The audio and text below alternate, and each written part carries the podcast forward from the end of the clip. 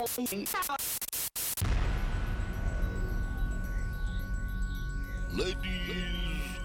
and gentlemen, from Monte Rotondo, Italy,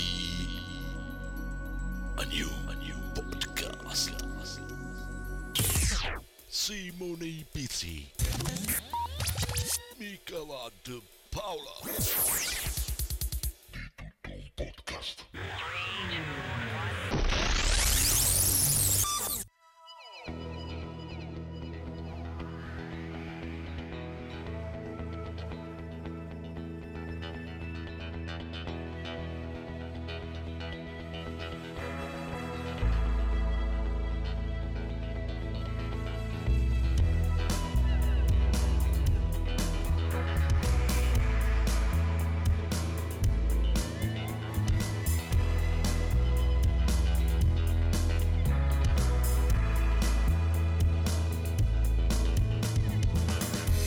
Ciao a tutti, bentornati in Di Tutto un Podcast. Ciao da parte mia, ciao da parte pure di Michela. Ci sei Ciao Michela? a tutti, salve a tutti, bentornati, ben, eh, Ben, ben sintonizzati.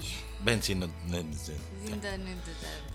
Ok, allora, eh, come avete notato abbiamo saltato una puntata, giusto Michela? Sì, giustissimo, abbiamo, abbiamo pensato bene che era ora di prendere una pausa da un, un po' da tutto e quindi ci siamo un attimo rilassati, ricaricati e stiamo per ripartire eh, con, eh, con il doppio della grinta.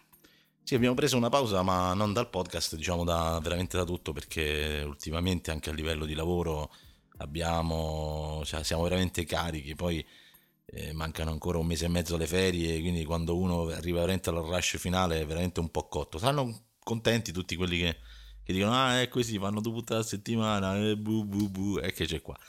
No, dai, sto scherzando. Ok, eh, e poi abbiamo una piccola notiziola da dire. Eh, No, sì, notiziola, più che altro un dato, insomma, che ci ha fatto piacere a sì, noi. ci ha fatto piacere rilevare che l'intervista di Barbara, un'intervista che abbiamo fatto a Barbara Favaro la scorsa settimana, che abbiamo mandato in onda la scorsa settimana, ehm, ha praticamente superato ogni tipo di record presente nel- nelle statistiche di, di tutto un podcast. Quindi questo ci fa onore e ci fa ci rende felicissimi, insomma.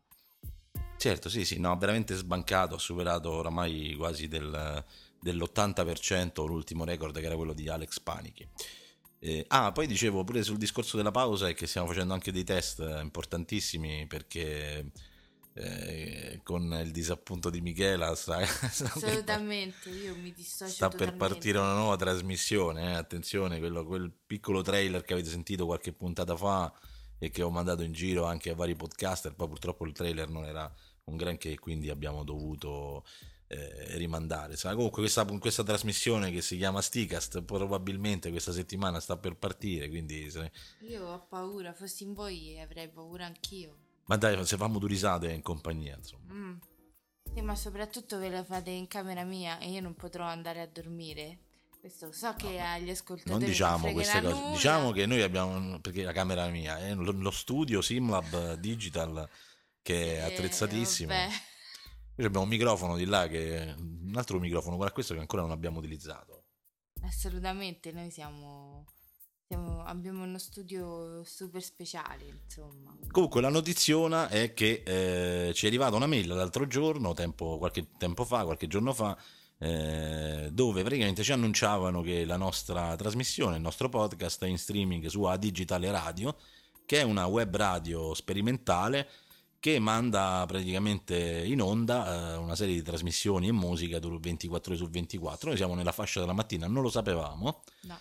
e ci ha fatto piacere saperlo e abbiamo ovviamente poi acconsentito a ciò che già era in esecuzione. Sì, insomma. infatti erano arrivati già all'ottava puntata, quindi avevano già trasmesso quasi tutto, ma questo non ci dispiace assolutamente, nel senso che noi siamo felicissimi, abbiamo accolto la notizia in modo entusiasta e veramente è, è stata una, bella, una bellissima sorpresa. vi consigliamo di ascoltare questa web radio perché come la realtà dei podcast, la realtà delle web radio indipendenti eh, va comunque eh, approcciata, ascoltata perché c'è tutto un mondo, un, un mondo particolare che merita di essere eh, considerato. Ok, mm, puntata la versione intervista, quindi praticamente dopo quella di Barbara Favaro ritorniamo con una nuova intervista perché come abbiamo detto abbiamo fatto la pausa dalla nostra trasmissione standard, sebbene era già lì tutta bella e pronta. E mm, niente stacchetto musicale, niente brano e niente saluti finali per il semplice motivo che questa intervista che abbiamo fatto a Emanuele Bocci, che è un cantautore toscano che ha deciso eh, di fare una scelta coraggiosa, ossia di fare veramente il grande salto per vedere se questo sarà poi il suo mestiere, eh, è un'intervista molto lunga, dura insomma un'ora e mezza circa e quindi insomma cerchiamo di tagliare corto. Io potrei anche fare un piccolo commento, ma credo che l'intervista si commenterà da sola perché guardate, vi assicuro, eh, vale la pena ascoltarlo. Oltre che lui è molto bravo e anche molto simpatico, poi con l'accento toscanaccio ma dice cose veramente interessanti ed è veramente molto bello. Quindi noi tagliamo proprio corto, vi salutiamo direttamente qui, cioè vi salutiamo dal principio, i, i riferimenti, vabbè, tanto li sapete se state ascoltando questa trasmissione, poi dalla prossima puntata torneremo tutto normale, quindi verso la fine ridiremo i nostri bei recapiti. Buonanotte, buon ascolto, buona giornata, buona settimana, buon tutto a tutti quanti e tanti auguri a Emanuele Bocci da parte mia. Vai Michela. Sì, anche da parte mia, tanti auguri a Emanuele Bocci e a tutti quanti che com- a tutti quelli che come lui eh, si buttano a capofitto in una passione in una bella passione. E salutiamo tutti quanti e buon ascolto, buona intervista. Ciao. Proseguono le interviste di Di Tutto un Podcast, ci allarghiamo, continuiamo a fare il nostro percorso di esplorazione, di conoscenza di nuovi artisti, ma soprattutto in particolare di nuove storie, quindi di tutto quello che sta dietro ovviamente un artista o una qualsiasi tipo di, di persona che può raccontarci qualcosa di veramente interessante. In questo caso eh, ci teniamo immediatamente a specificare una cosa, stiamo parlando di un artista che noi non conosciamo direttamente, nel senso che non rientra nella nostra stretta cerchia di amici, visto e considerato che è una delle cose che ci è stata fatta notare recentemente, ma si tratta di un giovane, tra virgolette, artista toscano che si sta uh, inserendo nella strada cantautorale, quindi come solista ed è Emanuele Bocci.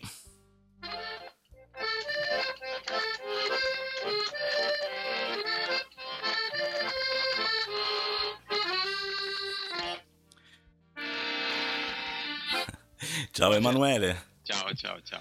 Allora, questa è una cosa che oramai dovrà, diventerà una tradizione di, di tutto un podcast versione interviste perché chi ha la possibilità di farlo si fa un autostacchetto da solo ed è una cosa che credo che insomma possa essere più o meno divertente insomma. Divertente poi mi sono autocitato ah chiaramente. Allora Emanuele mh, intanto benvenuto. Grazie grazie dell'invito che... soprattutto. Beh, l'invito è dovuto. Io ho conosciuto uh, Emanuele Bocci tramite un suo singolo che è attualmente in circolazione e che se non sbaglio è anche su iTunes eh, ma poi ne parleremo dopo. Mi è stato fatto vedere da una persona insomma, il video e sono rimasto estremamente colpito perché è un brano brillante, piacevole e, e, e, che comunque dimostra che dietro c'è qualcuno che sa fare il suo mestiere. E quindi eccolo qua, Emanuele Bocci, giovane artista, giovane cantautore con un background musicale non indifferente alle spalle che eh, si presenta in questo caso. Sì, e ti ringrazio anzitutto insomma, per i complimenti che hai fatto al brano e al video. E, ehm, io sì, Emanuele Bocci, sono, sono, un cantautore, perlomeno ci provo a fare il cantautore, e, ehm, sono toscano. E, ehm, diciamo in questi, in questi ultimi mesi ho iniziato a, a propormi da solista perché eh, negli anni ho sempre fatto parte di band, di, di orchestre e comunque di progetti di musica d'insieme dove mi presentavo anche come cantante e presentavo anche brani miei, eseguivo brani miei interpretandoli sia a livello canoro sia a livello strumentale. Però diciamo nell'ultimo, nell'ultimo anno, ultimo anno e mezzo, eh, un po' per alcune vicissitudini, cause di forza maggiore, un po' per come si mette la vita, un po' per un desiderio mio personale, mi sono messo in proprio, come dico io, e ho iniziato a, a portare avanti un progetto che portasse il mio nome. E, mh, questo singolo Non ci sono più parcheggi fa parte di un progetto un pochino di più ampio respiro che eh, è costituito sia da un, da un, disco che uscirà a fine estate, se tutto va bene credo per i primi di ottobre, metà di ottobre al massimo, e mh, mm, fa parte, sempre il singolo e il disco fanno parte di un progetto ancora di più ampio respiro che è un progetto di teatro canzone, si intitola Un clima nuovo che... Ehm, è un, un, progetto cantautorale però con, molto contaminato con, con, il teatro, si riallaccia un po', dicevo prima, al teatro canzone di, di Giorgio Gaber. E mh, mm, tratta un po' ar- alcuni argomenti di attualità, tratta di questioni legate al clima in senso ambientale ma non solo, ehm, parla del clima nel senso dell'aria pesante che si respira. Poi tra l'altro clima è una parola estremamente inflazionata di questi tempi da un punto di vista sia ambientale ma non solo, cioè anche quando si parla di, di, di questioni di attualità, di politica, di economia, c'è sempre la parola clima. Allora io ci ho scritto intorno questo spettacolo, per ogni storia che racconto c'è, il clima viene affrontato con un'accezione diversa. Ok. Mi sono solo presentato, ho fatto anche una panoramica miei progetti attuali. No, no, hai fatto benissimo, d'altronde è questo lo scopo, credo, dell'intervista, insomma. Quindi va bene, prima di Emanuele Bocci, cantautore solista, quindi progetto che porta il suo diretto nome, eh, abbiamo un excursus musicale anche come, come, band, come compagnia musicale precedente. Sì, sì, sì. Ne vogliamo parlare? Allora, guarda, allora, la compagnia musicale con la preci- per precisione, Compagnia Musicale Le Voci del Vicolo è mh, la band di cui ho fatto parte, che ho fondato e di cui ho fatto parte per diversi anni. Al momento siamo in stand by, cioè vuol dire che non è che abbiamo completamente eh, interrotto la nostra attività, la nostra collaborazione, però una band, piutto- è una band piuttosto numerosa, costituita da sette elementi, e, mh, un po' per la distanza, un po' ripeto, perché in certi momenti della vita bisogna fare anche delle scelte, è un progetto che ho messo in stand by, però diciamo che eh, la compagnia musicale Le Voci del Vicolo è stata senza dubbio per me l'inizio di un certo tipo di, di musica, di un certo modo di far musica, perché attraverso Le Voci del Vicolo ho iniziato a, a, a presentare, a interpretare, a arrangiare i miei brani. Ehm, come volevo io, cioè nel senso sfruttando gli strumenti che a me piacevano di più, strumenti prevalentemente acustico, acustici, ehm, non solo interpretando anche brani, non soltanto, ripeto, da un punto di vista canoro e strumentale, ma anche un, proprio con un approccio teatrale, anche perché con le voci del vicolo abbiamo... Ehm, portato avanti un repertorio eh, molto ricco di storie, quindi che si prestava anche molto bene alla teatralità, al racconto, proprio una sorta di eh, cantastoriato, diciamo così, non solo cantautorato moderno. E, mh, mm, ripeto, con le voci del vicolo ho fatto esperienze importanti sia da un punto di vista artistico, proprio per una maturazione mia, sia per quel che riguarda il linguaggio ehm, letterario, il linguaggio eh, musicale, ma abbiamo fatto anche delle esperienze importanti in giro per l'Italia, abbiamo partecipato a diversi festival, abbiamo anche ottenuto insomma discreti riconoscimenti ehm, un po' in tutta Italia nel nostro periodo di attività, in particolar modo negli ultimi anni, tra il 2005, il 2006 e il 2007. Insomma, ci siamo tolti anche qualche soddisfazione. E, ehm, prima delle voci del vicolo ehm, ho fatto parte anche di, di, di, di numerosi altri progetti musicali. Diciamo che io da, da, sempre, proprio da quando ero piccolo, da quando ho iniziato a suonare, non, ehm, mi, forse è un po' anche un mio limite, non mi sono mai concentrato su uno strumento in modo specifico e particolare, mi è sempre molto piaciuta la musica in senso generale, mi è sempre molto piaciuta la dimensione orchestrale del, eh, della musica, eh, della polifonia, le, le, gli incastri delle voci, dei vari strumenti, eh, sia da un punto di vista proprio armonico, melodico, ma anche da un punto di vista ritmico. Quindi, per esempio, ehm, nei primi anni 2000, che detto così sembra chissà quando, nei primi anni 2000 ho, mh, suonavo eh, dei tamburi africani chiamati Dum Dum all'interno di un, eh, di un gruppo di musica etnica che riproponeva brani della tradizione africana eh, arrangiati con strumenti originali. Io suonavo questi grossi tamburi bassi e poi cantavo anche questi brani in lingua Betè, è una lingua della costa d'Avorio eh, e non solo comunque, una lingua in gran parte della, della parte settentrionale dell'Africa, quindi diciamo spaziato attraverso vari linguaggi sia per quel che riguarda gli strumenti sia per quel che riguarda le lingue e, um, poi per esempio un altro progetto che poi in fondo sono due comunque sono due, due linguaggi no? quindi sì eh... infatti infatti riflettevo proprio su questo sul linguaggio su questa duplicità di, di senso di linguaggio e un altro progetto invece che, che, che ti volevo menzionare, un progetto abbastanza recente, ehm, riguarda un, um, un rifacimento, un, un omaggio ehm, eh, a Domenico Modugno, ehm, intitolato Penso che un sogno così. È stato un progetto musicale con cui mi sono esibito soltanto due volte, che stavo presentato soltanto in due teatri qui della zona, delle, di Grosseto e di Siena. Però molto interessante perché eh, prima cosa era costituito da 13 elementi, poi il direttore di questa sorta di piccola orchestra da camera era è, Marcello Faneschi che eh, altri non è se non il, ehm, l'ultimo pianista accompagnatore eh, di, dello stesso Domenico Modugno. Quindi per me è stato anche un grande onore poter eh, prima di tutto approcciarmi a questo grande artista e poi poter eh, cantare, reinterpretare comunque i suoi brani attraverso una, così, una conduzione così autorevole come quella del, del maestro certo, Faneschi. Certo. E, ehm, quindi dalla musica etnica al, alla musica popolare, proprio con il linguaggio popolare delle voci del vicolo, la musica da camera con una rivisitazione di un repertorio comunque molto classico, però al tempo stesso io ho scoperto Modugno anche nella sua modernità attraverso questo, questa esperienza.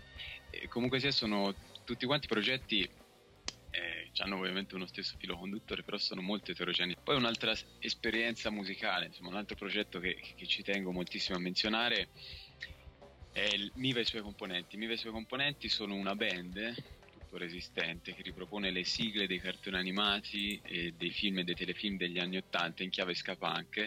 Io ho suonato con loro fisarmonica, percussioni, tastiere, facevo cori, facevo un po' buffone in mezzo al palco. Ho suonato con loro per diversi anni e forse, forse le prime esperienze di palco in senso tra virgolette, insomma, teatrale, l'ho, l'ho, proprio vissute con loro, insomma, con questa eh, comicità che poi ovviamente anche lì si tratta di cartoni animati riproposti da 25 anni o 30 anni, ovviamente c'è proprio, si prestano molto alla battuta, allo scherzo, a, a un modo di fare un po' caricaturale, c'era chi si vestiva dall'uomo tigre, c'era chi si vestiva da mucca pazza, da, da, da, l'ape maia diventava l'ape maiala, insomma c'era... Eh, certo, è chiaro. No, tu, tu, lo sai perfettamente già da tu, di tuo, no? che quando un giorno tu diventerai un cantatore affermato, queste sono cose che ritorneranno fuori, no? Poi, Ovviamente, anzi io quando sarò un cantatore affermato proporrò in giro Mive e i suoi componenti. È fantastico. So, avevo scritto anche una canzone per Mive e i suoi componenti dove facevo un sunto di tutti i vari cartoni animati che si trovavano in questo uh, fantomatico eh, paradiso, no? più che paradiso, in questo fantomatico mondo dove vivevano i cartoni animati. A un certo punto, se non ricordo male, nella canzone da Ten Trey impazzisce e allora tutti cercano di capire, eh, mh, impazzisce e rapisce, se non sbaglio, la Pemaia. Tutti gli altri cercano di, di, di andare a salvare la, la Pemaia. Poi da Tantrey casca in terra, si riprende da questo Raptus eh, che gliela preso e quindi tutto si risolve. Vabbè, adesso hai acceso ferocemente la mia curiosità. Un giorno spero di aver modo comunque di, di ascoltare questi pezzi. No, vabbè, ti faccio i complimenti perché eh, allora Innanzitutto eh, sicuramente era un gioco, no? Penso, perlomeno. Certo, sì, ma guarda, un gioco però fatto bene, perché mh, mm, comunque sia mh, mm, era portato avanti da, da persone che lo facevano con interesse e, e, che lo fanno tuttora con interesse e con una certa ambizione. Quindi eh, prove, scaletta ben organizzata, si cercava di stare attenti anche alla dinamica dello spettacolo, di proporlo in modo che non, eh, che non stancasse mai comunque potenziale pubblico, quindi c'era sempre questa dimensione di mettersi in discussione che rendeva il progetto comunque professionale. Poi mh, c'era questa dimensione di gioco che era secondo me fondamentale, insomma che lo è tuttora, che comunque vale un po' per tutta No, comunque veramente ti faccio i miei complimenti perché mh, sicuramente è un occhio, un'attenzione verso un passato, tra virgolette passato, che magari tanti, tanti artisti avrebbero ignorato o semplicemente fatto finta di, di non aver vissuto, insomma, lo avrebbero proprio completamente bypassato. Invece questa tua attenzione comunque dimostra uno spirito che già di suo mi piace molto perché comunque veramente non, non, andare a cancellare cose che fanno... No, no, infatti, no, ma poi ripeto, in realtà credo, veramente credo molto che quell'esperienza mi ha, mi ha, poi influenzato, mi ha fatto prendere anche delle decisioni, perché poi tante volte nel gioco, no? nella leggerezza, riesci a inquadrare bene le cose che stai facendo, riesci a capire anche meglio quello che ti piace fare o che non ti piace fare. A volte mi capita, guarda, questo è un discorso un po' personale, comunque mi capita adesso di essere talmente preso dalla dimensione musicale, devo fare questo, devo fare questo, che non riesco più nemmeno a capire se quello che fa in certi casi dico, ma mi piace o no questo? Allora, certo. fermi un attimo, mi sto divertendo e con i miei suoi componenti indubbiamente questa un po' beh sì poi il mix tra ska e punk sì, credo sì. che insomma abbia aggiunto anche sia musicalmente anche come ritmica anche come divertimento in sé insomma certo, del suo certo. Ok. Guarda, io ormai, scusa, ormai ti devo dire anche quest'altra cosa. Vai, apri, apri tutte le porte. A 17 anni suonavo il basso in una trash metal band. 17, 18, anche 19. Ah, proprio la tua è un'esplorazione a tutto no, tondo. Una roba Quindi non metal, ma trash, cioè tipo Nuclear Assault, questi qua, insomma. No, vabbè, mm, trash metal comunque anche eh, Megadeth, eh, Metallica, comunque sia ah, sì, sì, metal okay. dei primi anni 80 okay, sì, si può molto identificare con, con, il trash metal. Senti, allora, torniamo un attimo alle voci del vicolo, giusto? Ok. Ok, allora noi eh, abbiamo tre brani a disposizione questa sera, l'ultimo che ascolteremo ovviamente è quello di Emanuele Bocci come solista però eh, gli altri due credo che facciano parte di questo progetto che abbiamo citato, giusto? Sì, sì, sì, certo. Ok, certo. allora eh, prima di andare ad ascoltare il brano ti faccio un altro paio di domande inerenti alle voci del vicolo. Eh, vabbè, uno, tu parlavi eh, di musica popolare, cioè nel senso poi alla fine eh, nell'insieme eh, che tipo di progetto era? Mm-hmm. Ma ehm, guarda, noi ci siamo trovati spesso e volentieri con la necessità di doverlo in qualche modo definire, no? Perché poi quando vai a vendere, a proporre una cosa, sì, ma che fate? Allora, ultimamente gli davamo questo nome, folk gezzato d'autore, ma proprio perché gli si doveva dare un nome. E in realtà... Che credo cre- creasse più confusione che altro, insomma. Più... allora, la seconda domanda, o cioè... Allora, il, um, era innanzitutto un progetto di canzoni d'autore, cioè nel senso che c'era un cantautore, io e poi non solo altri due autori che scrivevano questi brani che poi costituivano il repertorio delle voci del vicolo. Ehm, queste canzoni erano gezzate nel senso che eh, non tutte, comunque si sentiva sia a livello di armonie sia a livello di ritmica, si sentiva quel riferimento allo swing, fai conto a quelle sonorità delle orchestrine swing anni 30, ehm, sia, ti ripeto, per il discorso ritmico, armonico, ma anche proprio per gli strumenti usati, contrabbasso, trombone, eh, sassofono, tromba, ehm, io alla fisarmonica o il pianoforte, chitarra suonata con stile gypsy. E eh, al tempo stesso c'era una parte di repertorio in cui invece era molto più ehm, predominante la, la, componente folk, quindi certe ritmiche legate proprio al, anche alla tradizione per esempio balcanica, comunque sia ci siamo lasciati anche noi coinvolgere da questa moda del balcanico, che poi effettivamente è una bellissima musica e si presta molto molto bene dal vivo. Eh, oppure eh, avevamo in repertorio brani ehm, che si riallacciavano vagamente alla tradizione celtica, quindi ripeto era un insieme di linguaggi che poi in una canzone predominava di più la componente gezzata, in un'altra la componente folk. Ehm, però eh, anche in questo caso forse la componente più folk del progetto era che tutte quante le canzoni raccontavano storie con questo approccio molto popolare, quindi era comunque un progetto di musica popolare. Quindi no- una narrazione popolare sulle... Sì, cioè, che comunque si una- prendeva dalle tradizioni o dalle storie proprio del... Guarda, un po' anche lì, allora, ultimamente il nostro repertorio si articolava così, avevamo eh, alcune canzoni nella prima parte dello spettacolo che raccontavano storie sui briganti della Maremma, perché non so se tu sai comunque che la Maremma è stata una terra particolarmente ricca di briganti, perché era una terra insomma molto povera, una terra in cui la, la- la- dimensione anche proprio sociale e culturale faceva sì che molte persone si, si davano alla macchia e diventavano briganti. Quindi ci sono proprio dei, dei briganti che qua sono quasi ricordati come, tra virgolette, anche quello eroi popolari. Ehm, quindi la prima parte dello spettacolo trattava alcune storie legate ai briganti un po' più illustri di- della nostra zona. Poi mh, iniziava un, un misto tra un riferimento al passato, un riferimento al moderno, però ti ripeto, l'approccio popolare fondamentalmente è quello di raccontare no? una storia che comunque apparentemente è piccola, però che ti può dare degli spunti di riflessione per riflettere su argomenti un po' di, di- di maggior, di maggior eh, Certo. respiro. Certo. E, mh, quindi non a caso, ecco perché la teatralità poi dov'è che è entrata? È entrata nel momento in cui io mh, con una canzone volevo raccontare una storia, però poteva riferirsi a un argomento più generico, quindi magari o nell'introduzione o dopo la canzone davo degli spunti o comunque allargavo un pochino la corona che poteva circondare la canzone per eh, prendere altri, altri campi comunque per per trattare l'argomento da più, da più sfaccettature. E, e ti ripeto, secondo me questo è poi nella realtà uno degli aspetti più importanti della musica popolare che racconta, che narra, che, che- che tratta degli argomenti e che racconta delle storie. Cioè partire dal piccolo per poi comunque sia prendere uno spunto per parlare di, di un evento certo. più generale. Dal Ascolta. dimmi tu. Ehm, quindi, vabbè, per ricapitolare, queste tue esplorazioni, quindi dalla musica al teatro, era comunque legato alle voci del vicolo, sbaglio? Abbiamo Sì. capito bene questo, giusto? Sì, no, questo l'abbiamo capito bene. Ok. Anche se, anche se.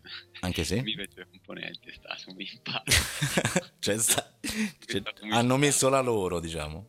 Sì, sì, sì. Senti, mi spieghi un secondo proprio velocemente, poi passiamo al primo brano, eh, come, come erano strutturati questi spettacoli teatrali o come sono strutturati, perché suppongo che magari... Allora, guarda, mh, innanzitutto adesso sono, se si può utilizzare la parola strutturati, adesso lo spettacolo è realmente strutturato, comunque sia, e, e si rifà molto al linguaggio tipico del teatro canzone. Ehm, con le voci del vicolo c'era questo tentativo e ultimamente diciamo mh, che comunque sia avevamo raggiunto anche lì un certo livello di strutturazione. Mm, Mi soffermo su questa parola strutturato perché effettivamente è un termine che alcuni esperti del teatro comunque sia sempre mi tiravano fuori. Te dovresti strutturarlo di più questo Sì, spettacolo. è anche un termine molto abusato nel mondo Sì, dello anche spettacolo. troppo, come sì. clima, insomma, Sì, come esatto. Esatto. Eh, sì, sì.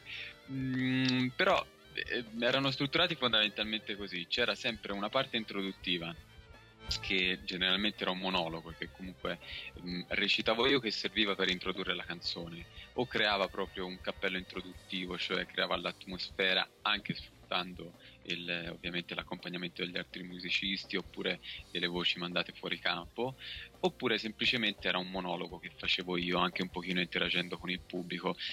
Questo dipendeva e dipende tuttora molto dal tipo di canzone che poi e dal tipo di argomento che poi vado a trattare. Ehm, poi al- da questo monologo seguiva, seguiva la canzone. La canzone tra l'altro era ehm, eseguita generalmente con un approccio ecco in quel senso lì con un approccio jazzistico ovvero c'era sempre all'interno della canzone una dimensione di, di solismo che ne so otto misure di assolo di sassofono di trombone ehm, qualche piccolo caso facevo qualche improvvisazione anch'io ehm, o di chitarra comunque sia lì ci spaziavamo un pochino tutti quanti sull'improvvisazione strumentale. Però c'era monologo introduttivo canzone ehm, ripeto con approccio jazzistico e poi alla fine della canzone o si riallacciava all'argomento eh, introdotto canzone precedente canzone successiva oppure proprio si entrava in, un, in un campo diciamo un campo semantico completamente diverso e quindi si creava un altro tipo di ambientazione cambiava l'arrangiamento cambiavano queste voci fuori campo. Comunque i risultati erano decisamente buoni insomma specialmente negli ultimi tempi insomma, eravamo anche mh, una band che divertiva molto perché poi mh, c'è sempre all'interno, dello spe- c'era all'interno del, dello, degli spettacoli e dello spettacolo mio che sto presentando adesso una forte componente ironica anche nel trattare gli argomenti più importanti, insomma apparentemente comunque sulla carta sono un po' pesanti eh, c'è sempre un po' dell'autoironia, dell'ironia che comunque non serve soltanto a smorzare, eh, serve anche forse a far inquadrare meglio il problema. No, ma è un linguaggio, anche quello è un è linguaggio. Un linguaggio per, per, per, esempio, proprio ascoltando il, il, singolo, che è la prima cosa che ho ascoltato di te, eh, posso, cioè non, c'è una distinzione nettissima tra comicità e ironia, però c'è, que, certo. c'è quel piglio, quell'ironia che comunque in qualche maniera credo che abbia caratterizzato una buona parte della tua vita artistica, giusto? Certo, certo. Sì, sì. Ascolta, e... mh, brevemente, poi dopo tanto abbiamo, mh, abbiamo modo insomma, di continuare la nostra conversazione. Tu sai, abbiamo tre brani, quindi escluso il singolo, insomma, che ce lo teniamo bello, bello e buono, fine. buono per la fine. Hai la possibilità di scegliere e introdurci il primo brano eh, di, questa, di, questa, conversazione. Quale dei, dei due brani restanti vuoi far partire per primo? Ma guarda, facciamo così, visto che sono due brani un pochino più movimentati, uno un pochino più lento, io direi facciamo, partiamo con il brano un po' più movimentato, ovvero Non ho mai sparato. E Ce lo introduci lo un po'? Lo introduco così molto brevemente. Non ho mai sparato è... Eh, non è altro che la storia di, di, una persona a cui ero molto legato, è la storia di mio nonno, militare durante la seconda guerra mondiale e mh, mm, racconta un po' tutto sommato quello che mio nonno nella realtà non ha mai raccontato, cioè ovvero mio nonno si portava sicuramente i segni della guerra più dentro che fuori e non ha mai parlato molto volentieri di questa esperienza, anche perché mio nonno era una persona comunque molto mite e mh, mm, decisamente credo comunque sia, mh, anche se parlando, parlare dall'esterno, è facile e riduttivo, però credo che ehm, l'esperienza di una guerra, una guerra come quella, abbia lasciato un segno indelebile su tutti. E, il mio nonno, il segno della guerra è stato mm, il silenzio, cioè spesso e volentieri veniva fuori con alcuni episodi che aveva vissuto durante gli anni della guerra, gli anni della prigionia, gli anni del fronte, così dal nulla e ci guardavamo in famiglia con gli occhi sbarrati come a dire, oddio, che, questo ma che cosa avrà vissuto, cosa avrà passato. Però ecco, una cosa mio nonno la diceva sempre, diceva che lui no, non aveva mai sparato. E questo perché mio nonno era un musicista e suonava il clarinetto, suonava il clarinetto nella banda dell'esercito, quindi raccontava che arrivava dopo gli assalti, cioè dopo gli assalti, dopo che era finita la battaglia, arrivava la banda dell'esercito e arrivava ehm, suonando il clarinetto. Poi quello che vedeva era la guerra, però comunque sia non ha, non ha mai sparato per me anche un esempio, è stato un esempio, perché tutto sommato lo considero all'interno del, della mia famiglia come il primo vero obiettore di coscienza con cui io ho mai avuto a che fare, perché sì, un po' per le vicissitudini, un po' perché era il musicista, suonava, però lui non ha mai sparato, lui non ha mai preso un'arma e non ha mai sparato ad un'altra persona. E, e lo porto ancora nel cuore come, come esempio importante di vita non solo, la, la, la, canzone poi racconta come mio nonno si, si, salvò dalla guerra. Ora lo posso anticipare così brevemente. Mio nonno sapeva fare anche il calzolaio, quindi tutto sommato il fatto che conosceva eh, l'arte della musica e, il, ehm, e, l'arte della lesina, ovvero eh, l, l, questa, eh, questo mestiere, no? il mestiere del calzolaio, sono state le due cose che, che l'hanno salvato, comunque gli hanno permesso di, di ritornare poi in patria dalla sua famiglia. Benissimo. E quindi introduco questa canzone e mio nonno non c'è più da qualche anno e la introduco non solo ehm, ci tengo particolarmente non solo perché parla di mio nonno, ci tengo anche perché nel 2007 è stato premiato questo brano da eh, Amnesty International all'interno del concorso eh, Voci per la Libertà e quindi al di là della canzone che ora dico un'altra cosa un po' personale, insomma, sai, quando eh, si scrive una canzone è sempre un modo per elaborare una, un'esperienza che ti ha toccato particolarmente, quindi ovviamente questa canzone l'ho scritta quando mio nonno non c'era più. E, ehm, mh, il fatto che lui mh, mm, è stato... Ehm, questa canzone è, stato, è, stata premiata all'interno di questo festival rende ancora più grande l'esperienza di mio nonno. Certo, sì, sì, assolutamente. Ok. Lo, guarda, vabbè, eh, hai toccato poi un tema particolare. Io credo che i nonni che, anzi i nipoti che hanno avuto la fortuna di avere dei nonni che gli hanno raccontato qualcosa, anche non raccontando, so se sono stato più o meno chiaro, insomma.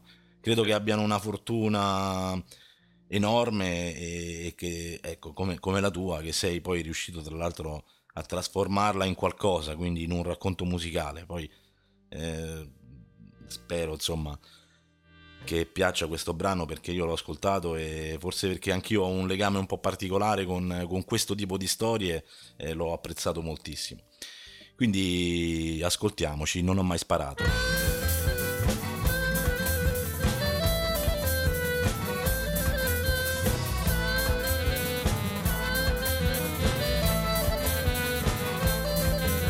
Mio padre già faceva congetture sul mio futuro e le mie abilità.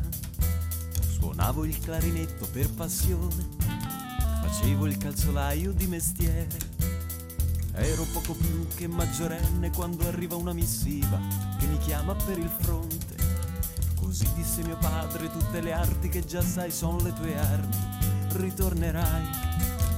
Vinto l'assalto, sfila la banda, sempre suonato ma mai. Na, na, na. Io non ho mai sparato.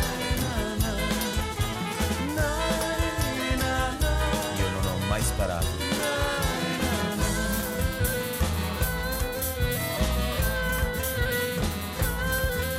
Mio padre mi spediva qualche riga, scriveva qua si tira avanti e là che vento tira, coi topi di trincea sul Montenegro. Succhiavo pane secco, curvo smunto e magro, poi cambiò di colpo il vento e come su una banderuola, deportati a mo' di stracci in balia dei pazzi, secchi come chiodi diventammo solo dei pupazzi, nudi infreddoliti in prigionia. Vinto l'assalto, sfila la banda, sempre ho suonato ma mai. Na, na, na, na. Io non ho mai sparato.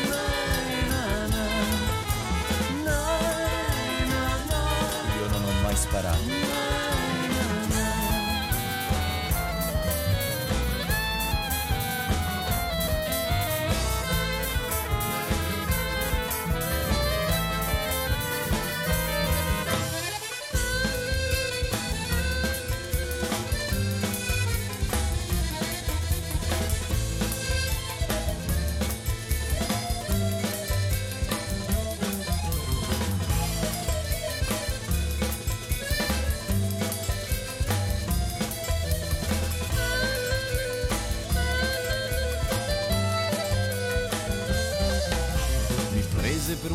Un SS.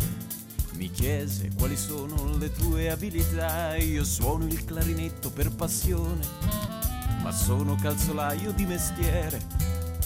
Fu la mia salvezza ciabattino del nemico, ma la guerra brutta bestia mi ha rubato mezza vita.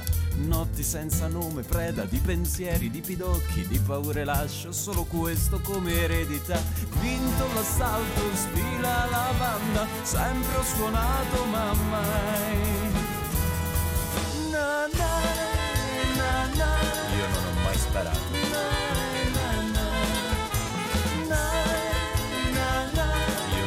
Sparato.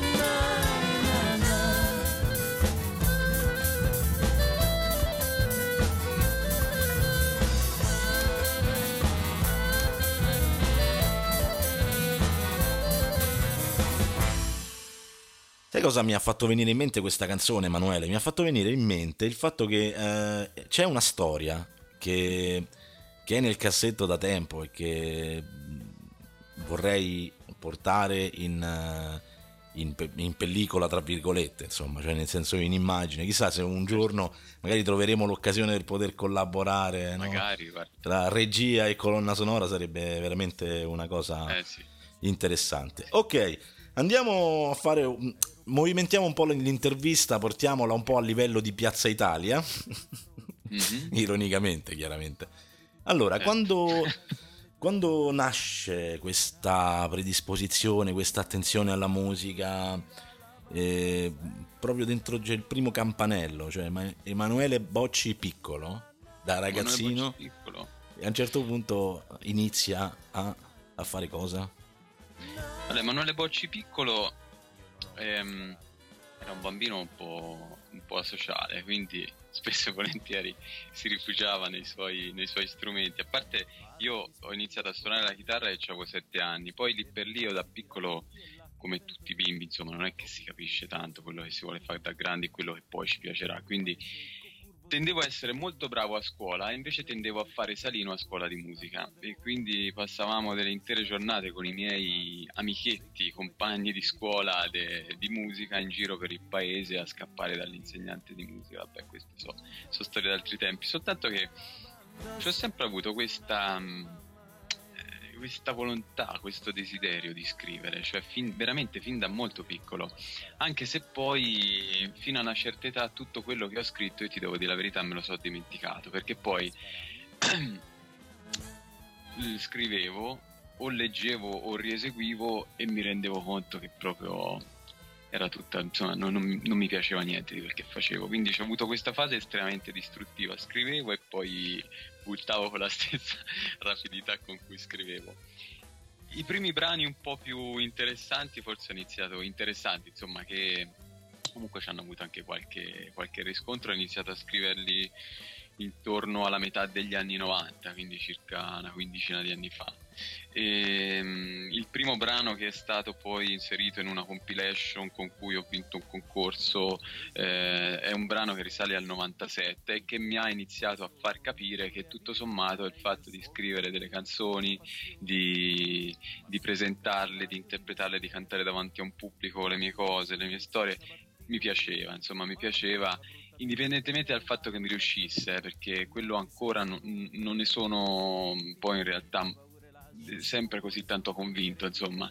Ehm, mi piaceva l'idea, ti ripeto, di entrare dentro gli argomenti, di, di- di- di viverli, di suonarci sopra, di scriverci eh, sia in musica che, che in parole. E poi da lì ho iniziato a fare un po' di esperienze di palco, all'interno anche di circuiti insomma di una certa importanza.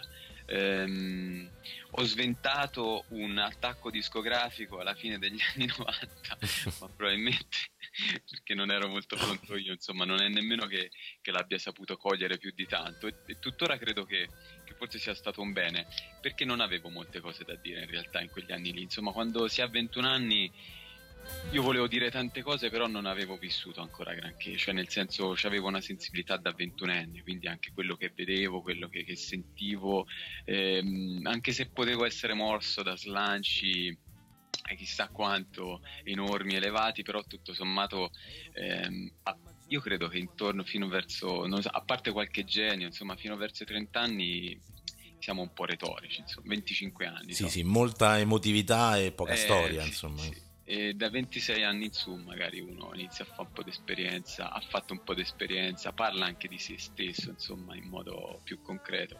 E quindi ti ripeto, ho sventato questo attacco discografico, sono andato oltre ehm, nel, mio, nel mio tortuoso cammino, poi eh, la musica in quegli anni lì, a cavallo del 2000, l'ho l'ho lasciata, poi l'ho ripresa, poi c'è stata questa esperienza che ritorna sempre nella nostra intervista dei cartoni animati, insomma nel divertimento ho ripreso il gusto di suonare. Tu sai, io sono oramai sono un fan, eh, anche se non Eh, li ho mai so. ascoltati, io oramai sono un fan assoluto, quindi... ti, ti mando i link, sarà contento il, il- il socio fondatore del gruppo che, che ho parlato così tanto della band, ma insomma se lo meritano. insomma. E ti dicevo, a cavallo de- de- del 2000 io ehm, ho continuato a scrivere qualche brano, ho continuato a, a presentare un po' le mie cose, però effettivamente io in quegli anni lì vivevo una sindrome che io ho definito poi la sindrome dell'imbuto, cioè la presente l'imbuto no? che è fatto, c'è, c'è una strozzatura e sopra c'è una conca che è insomma piuttosto ampia. Ecco, la sindrome Sì, dell'imbuto un imbuto, è un po' questa, che te c'hai tante cose da dire,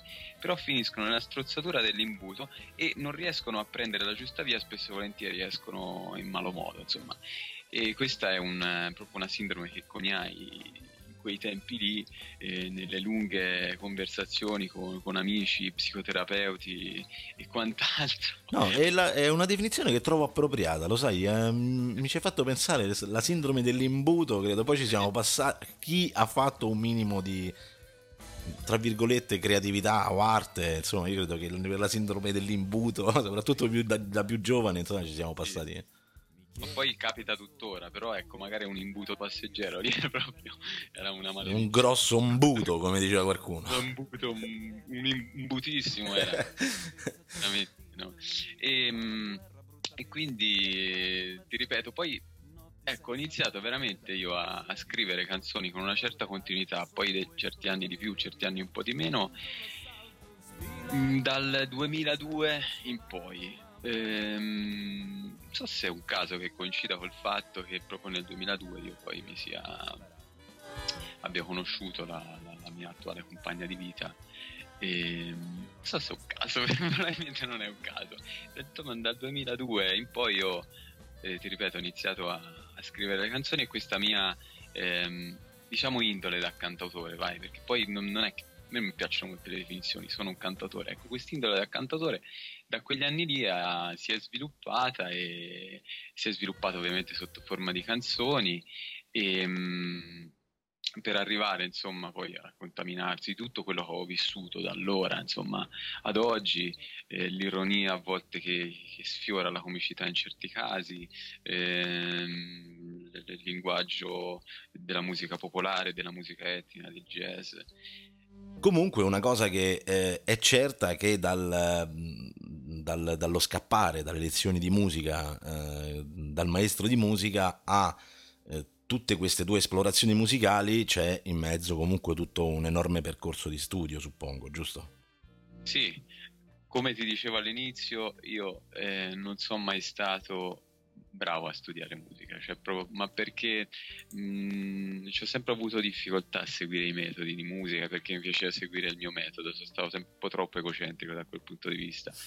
E, mh, però sì, ho iniziato studiando chitarra, poi la chitarra l'ho portata avanti nello studio anche molto per conto mio. Ehm, poi da un certo punto in poi, non mi ricordo insomma quanti anni fa, ho iniziato a dedicarmi di più agli strumenti a tastiera, quindi il pianoforte, la fisarmonica.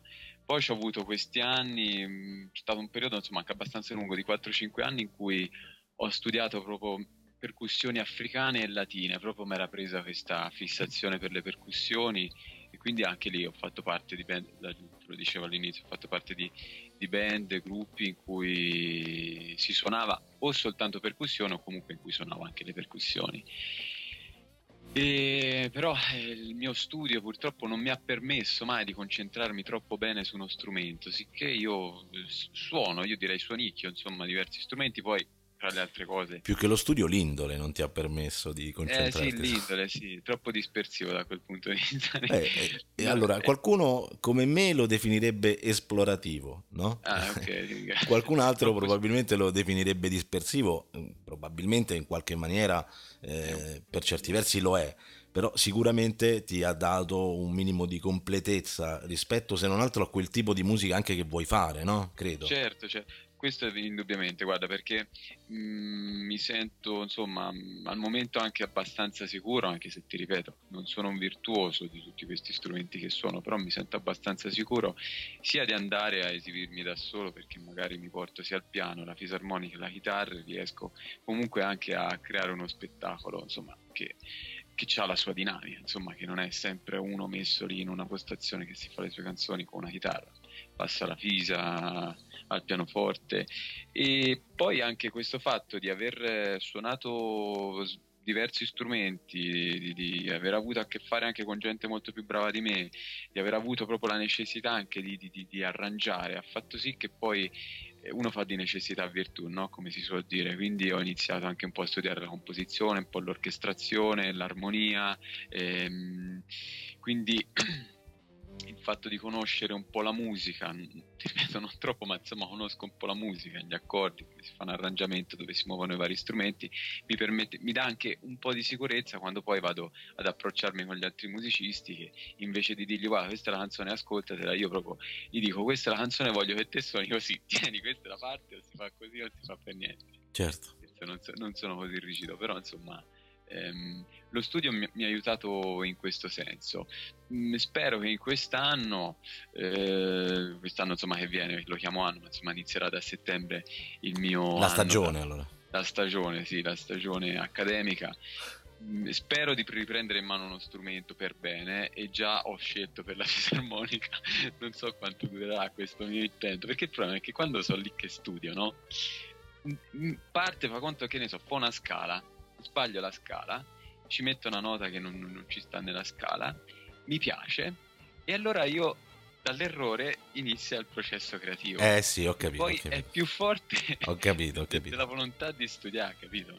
Perfetto. Problema, problema serio. Ascolta, mh, mm, vabbè, ti risparmio la domanda marzulliana che, che, che avevo pensato, che, che, era quella, cioè, mi domandavo dentro sì, ma quando è che proprio nasce la prima canzone, quando, che, che c'è dentro, qual è il, la sensazione che hai messo a veramente appresso i due accordi e è venuto fuori qualcosa che, che pensi sia beh, vai ho scritto una canzone. Quando, però non so se vuoi rispondere rispondi se no andiamo direttamente avanti io ce l'ho sempre avuta questa cosa guarda perché la prima canzone che io ricordo effettivamente che mi ha dato la sensazione di dire oh questa canzone la canto anche a qualcuno guarda provo a cantarla alla mamma, perlomeno, e non me la canto solo per me. è stata, non mi ricordo assolutamente l'anno, pochi accordi, erano due o tre accordi e basta. E, um, la canzone si intitolava Fantasma di stazione, titolo già di per sé piuttosto retorico, ma insomma.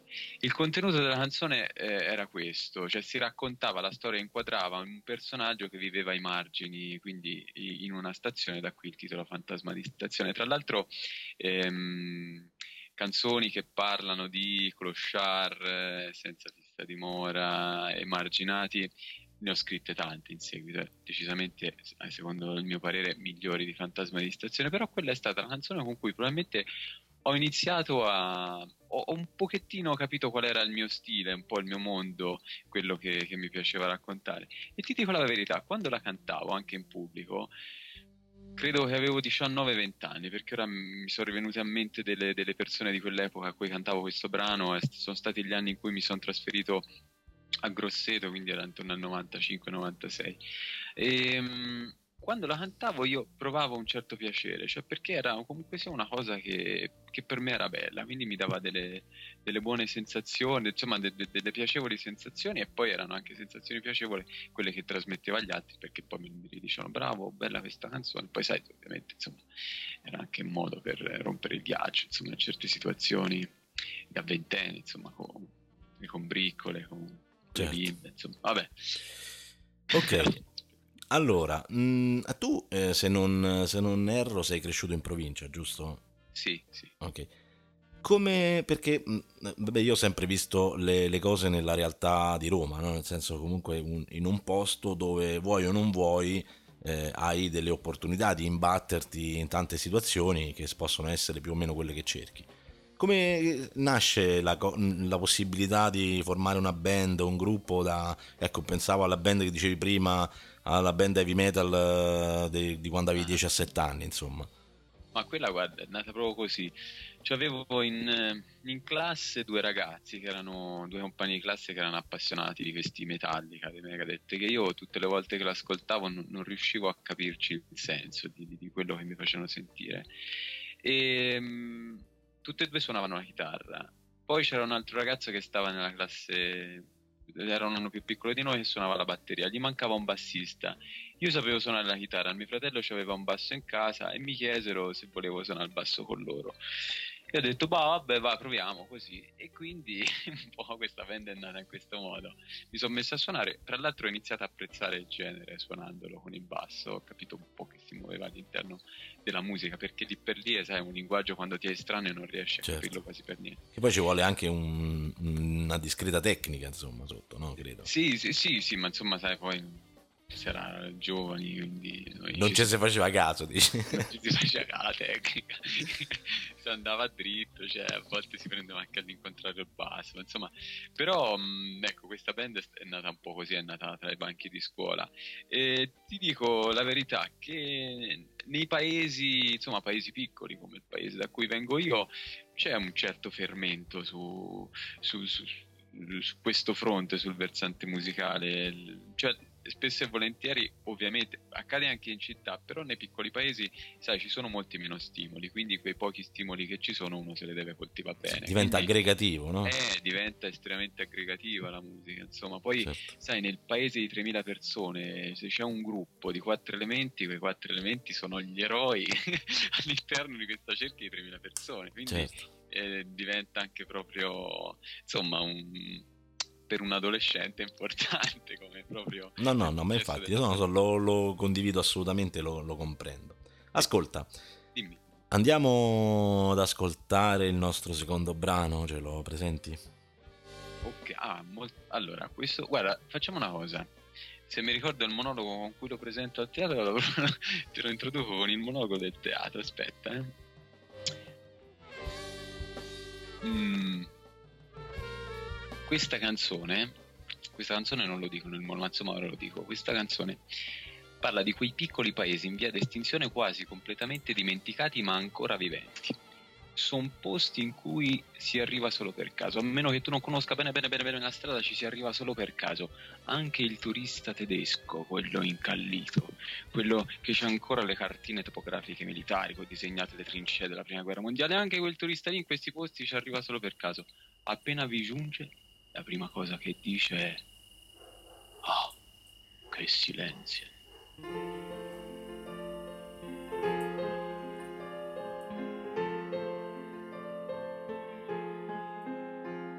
Sei si contan le galline, polli, gatti e qualche cane. Siamo in tutto 89 alla sera.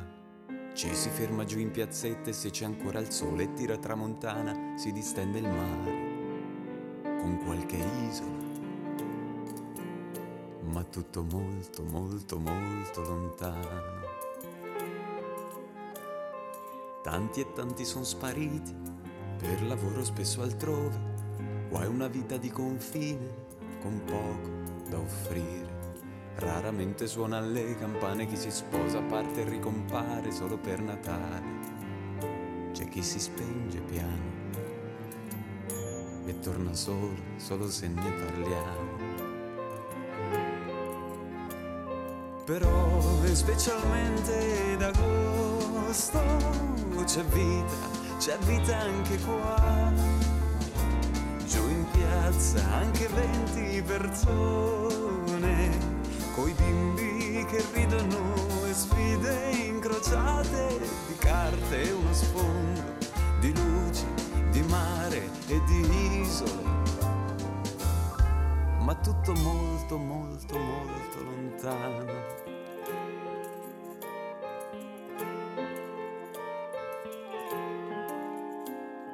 Alle sette del mattino, da un paese qua vicino, passa il camion del fornaio col pane. Poi carni fresche martedì, di giovedì, salumi e latticini, il pesce sempre venerdì.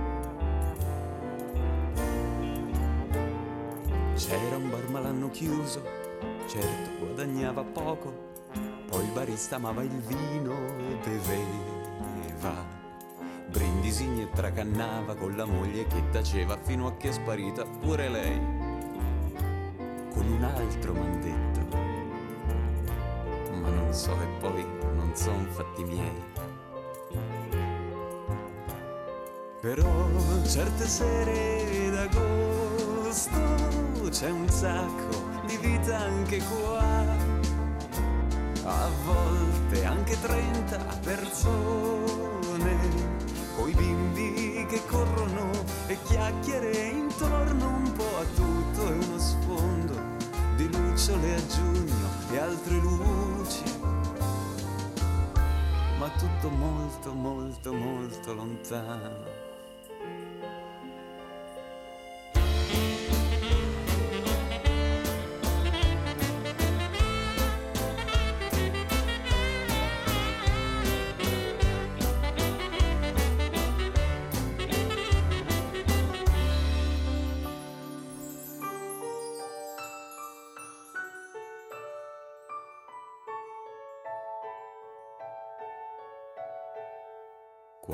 Strano forestiero c'è venuto ad abitare.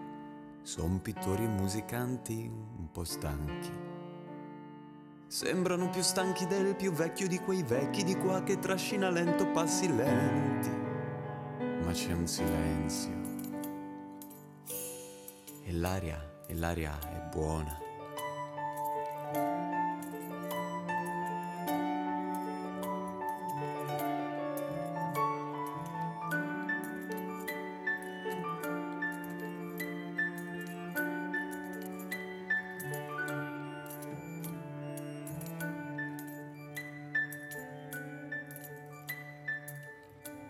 Ok, abbiamo ascoltato il, eh, il brano che eh, abbiamo presentato con il tuo simpaticissimo monologo, ma non abbiamo detto il titolo. Il titolo è molto molto molto lontano. E hai qualcosa da aggiungere, monologo a parte, nel senso se c'è qualcosa che, che ti ispira di dire rispetto alla nascita, alla, alla costruzione di, questa, di questo brano? Anche questo è un brano a cui sono molto legato perché effettivamente è uno spaccato, cioè descrive lo spaccato di vita di un piccolo paese, un piccolo centro che poi mh, ricorda molto il, un paese dove il paese eh, originario di, di, mio babbo, dove sta tuttora una mia nonna. Io sti nonni ci sono parecchio legato, eh, d'altronde eh, per me sono so fonte di, di, ispirazione in ogni momento, in ogni canzone, anche nello spettacolo. Cito anche l'altra nonna, tra l'altro. Eh. E, mh, dicevo, è un paese a cui sono particolarmente legato. Poi ho preso spunto da questo paese, ci ho messo un po' quella, qualche licenza poetica, insomma, ho un po' romanzato su qualche argomento. Però effettivamente, eh, se uno sente la canzone e poi va a vedere quel paese, dice: Ah, eccolo, il paese di molto, molto, molto lontano. Sai, pensavo mentre che ti ascoltavo. Mh, mi è venuto in mente quanto in, nella musica, ma anche nella cinematografia, forse anzi a maggior ragione nella narrativa e nella cinematografia, ci sia spesso questo eh, riferimento, questo richiamo e quindi questo forte e profondo legame che abbiamo noi con, eh, con la nostra provincia, con, il, con, con le nostre radici, no? con i nostri paesi. Sì. E, che sono cose che tante volte magari da, da più giovane magari guardi mm con un certo sì. eh, come, mm, non so neanche, neanche definirlo guardi con eh, non Quasi neanche con, un limite esatto sì, non con disappunto però lo guardi comunque sì. con un certo quasi disinteresse poi crescendo eh, riascoltando i brani guardando quei pezzi di film roba del genere invece ne percepisci la profondità il senso sì, quasi la radice dentro di te no? Mm. e io ti faccio i complimenti perché vabbè, tu sei parti avvantaggiato perché da toscano credo che tu fai parte di una tradizione anche culturale sì, eh, sì. Che, che, fa molto eh, è, è, molto radicata no? quindi la, la, si sente spesso e volentieri cioè la, proprio in quello che si dice in quello che, che si canta eh, però ti faccio i complimenti perché sono scelte spesso e volentieri anche contro tendenza no? anche potenzialmente non popolari, no? il fatto di scrivere determinati tipi di canzoni. Quindi veramente eh, eh, sei una bella scoperta. Poi andando avanti con questa interview, vado avanti nell'intervista e più mi accendi varie sensazioni. Io spero che sia così anche per il pubblico, sono sicuro che sarà così anche per i nostri ascoltatori che oramai sono abituati a sentire percorsi di grande, di grande profondità. Allora, ascolta, mh, mm, ripartiamo dal discorso delle band, quindi al fatto che tu eri legato a varie esperienze musicali collettive, al momento in cui eh, eh, Emanuele Bocci decide, ok, io prendo la mia strada. quando è che si accende veramente questa scintilla, questo... si prende il coraggio poi anche di fare una scelta Certo, del genere? certo. Eh, po- potrei fare una rivelazione tipo la vita in diretta, lo posso fare? Ma sì, dai, è bellissimo. Allora, allora, praticamente è successa questa cosa qui. Io ehm, negli ultimi tempi in cui suonavo con questa band era diventata un'esperienza un po' faticosa perché eravamo 7-8 elementi. Tra l'altro che stavamo anche un po' distanti, cioè provavamo tipo un centinaio di chilometri da casa mia, quindi tutte le volte era impegnativo spostarsi per trovarsi, organizzare le prove. Poi spostare sette persone è sempre difficile anche a livello logistico, per la tecnica e per tutto. Insomma, allora io mi ricordo, ero una mattina, ero alla posta, stavo per spedire i soliti pieghevoli, il solito materiale alle radio, varie direzioni artistiche, perché poi io scrivevo, cantavo, ma poi facevo anche un po' il manager di tutta la situazione, quindi ero lì alla posta, come tante altre volte era successa, e stavo aspettando una risposta, stavamo aspettando una risposta, cioè eh, dovevamo eh, sapere se la mia compagna aspettava un bimbo oppure no, insomma era una cosa... Quindi una signora risposta. La mia signora, sì. E allora niente, a un certo punto ero proprio lì alla posta, proprio stavo facendo la fila fisicamente. E mm, in genere queste cose non si dicono per telefono, ma io ero convinto che non c'era nessun bimbo, insomma, quindi mm, non, non mi stavo ponendo nemmeno nessun grosso problema esistenziale. Io avrei continuato a spedire materiale, a, a incazzarmi perché si doveva fare le prove lontano, a incazzarmi perché dove si andava a ci offrivano la cena. Insomma, a un certo punto squilla il telefono, rispondo e era la mia, la mia compagna, si chiama Chiara, e che mi dice guarda sono incinta, insomma vabbè, a un certo punto la, la- la posta è diventata un pronto soccorso perché io sono svenuto, no sto scherzando, no no, No, immagino che comunque il mondo intorno a te si è trasformato, la percezione del mondo intorno a te. è un misto tra quelle farfalline che volano e le farfalline del giramento di testa, insomma una roba del genere. Quindi io però in quel momento io ho detto così non posso continuare, devo finalizzare, mi devo dare degli obiettivi, devo, devo, capito? Proprio ho sentito la necessità di stringere. Un po' perché sono, eh, sono esperienze che, che ti portano a, a dire cavolo, qui sta succedendo qualcosa di veramente grande. Aspetta, vediamo, io che cosa sto facendo? Eh, sto facendo un sacco di cose, sì, però be- bene, qualcosa, devo fare bene qualcosa, devo cercare que- Cos'è che mi piace, cos'è che non mi piace, dov'è che posso sfoltire? Sarà un periodo molto faticoso, insomma, io lì ho preso quella decisione. Poi ehm, questo ha comportato, primo, per quel che riguarda il discorso musicale, in un primo momento eh, il fatto di parlare con gli altri musicisti, insomma, di, sono stati tutti molto comprensivi. Ho detto, guardate ragazzi, io eh, vado incontro a questo tipo di esperienza che non è una cosa di, normale amministrazione, insomma, una cosa eh, Cioè, non si fa tutti i giorni, io da- No. domani faccio il cantautore. Eh, sì, infatti. E quindi io niente, ehm, devo decidere un po' anche sulla mia strada musicale. E mm, prima ancora di venire in questo mondo, il piccolo Carlo, così si chiama mio figlio, eh, quindi mi ha. Che mi ha- salutiamo, ciao Carlo. Sì, lui sta dormendo fortunatamente perché sentivo il baby phone che vibrava poco fa. Quindi, però sta dormendo, salutiamo Carlo. Un giorno sentirà questa intervista. E, mm, e quindi, oddio, ho perso il filo del discorso. Ah, ti dicevo, Carlo, prima ancora di venire al mondo, quindi mi ha messo dentro l'orecchio questa pulce che io comunque sia dovevo tentare questa strada della musica in un modo diverso, comunque in un modo più indipendente, cioè cercare di, di propormi, di, fi- di finalizzare quello che avevo fatto fino, fino ad allora.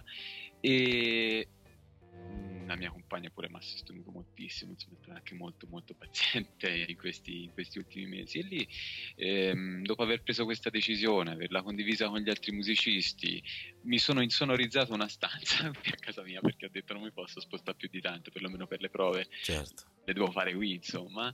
Quindi ho fatto ovviamente quel che potevo in economia, però insomma una piccola stanza dove mh, si riesce a fare le prove, riesco a fare le mie cose e mh, ho raccolto le idee perché io era da un po' di tempo che volevo scrivere questo spettacolo, un clima nuovo. lo volevo scrivere dall'ultimo periodo post-elettorale del 2008, che tutti parlavano di questo clima nuovo e a me più che un clima nuovo mi sembrava sempre la solita merda, detto tra noi. E um, ho, ho, iniziato a prendere queste Io cose. sono rimasto in silenzio perché sì. in radio non si vede il sorriso, ah, chiaramente. e comunque ho, ho, ho continuato continuato a raccogliere queste canzoni, questi argomenti che potessero riallacciarsi a questo filone, ho cominciato a scrivere monologhi eh, mentre aspettavo la mia compagna che faceva il corso preparto in un, in un paese qua vicino a Follonica. Io aspettavo lei in un barretto con il mio computer portatile, mi scrivevo questi monologhi, e finivo di, di mettere a posto i testi, finivo di progettare questa cosa di questo spettacolo e... Mh, mm, Diciamo che Carlo è nato il 20 di settembre del 2009, io il 27 di novembre del, sempre del 2009, quindi due mesi dopo, ho fatto questa prima esibizione un, di questo spettacolo all'interno di un piccolo teatro, insomma, nella provincia di Siena. E, mh, mm, anche lì ho molto asciugato la formazione perché da 7-8 che eravamo, 13 addirittura nella, forma, nella formazione omaggio a Domenico Modugno, tre elementi e basta. Io che suonavo, che suono e canto comunque ehm, le mie canzoni, suono i tre strumenti, un contrabbassista che è mio fratello, quindi tutto in famiglia, e poi un, sassofon- un, sassofonista che poi era il sassofonista pure delle voci del vicolo. Ehm, la parte ritmica affidata al contrabbasso, alle percussioni suonate agli altri due strumenti e musicisti, oppure a volte assolutamente niente, tutto a dritto asciutto, oppure in certi casi ho introdotto un po' la, la componente della loop station, quindi un po' ma cose elettroniche molto poco convenzionali, eh? più che altro rumori che creano delle strutture ritmiche, ma non proprio batterie, certo. nel senso mh, sample digitale del termine. E, mh, sto persistendo con questo mio sia con lo spettacolo, ma più che altro ho continuato anche a, livo- a, lavorare a livello discografico. Poi sai, quando prendi delle decisioni importanti, un po' perché te le crei le situazioni, vai a rompere le scatole a destra e a sinistra, un po' perché effettivamente, non lo so, riesci anche lì a vedere meglio le cose. Prendi una decisione, quindi sai qual è la strada che vuoi prendere.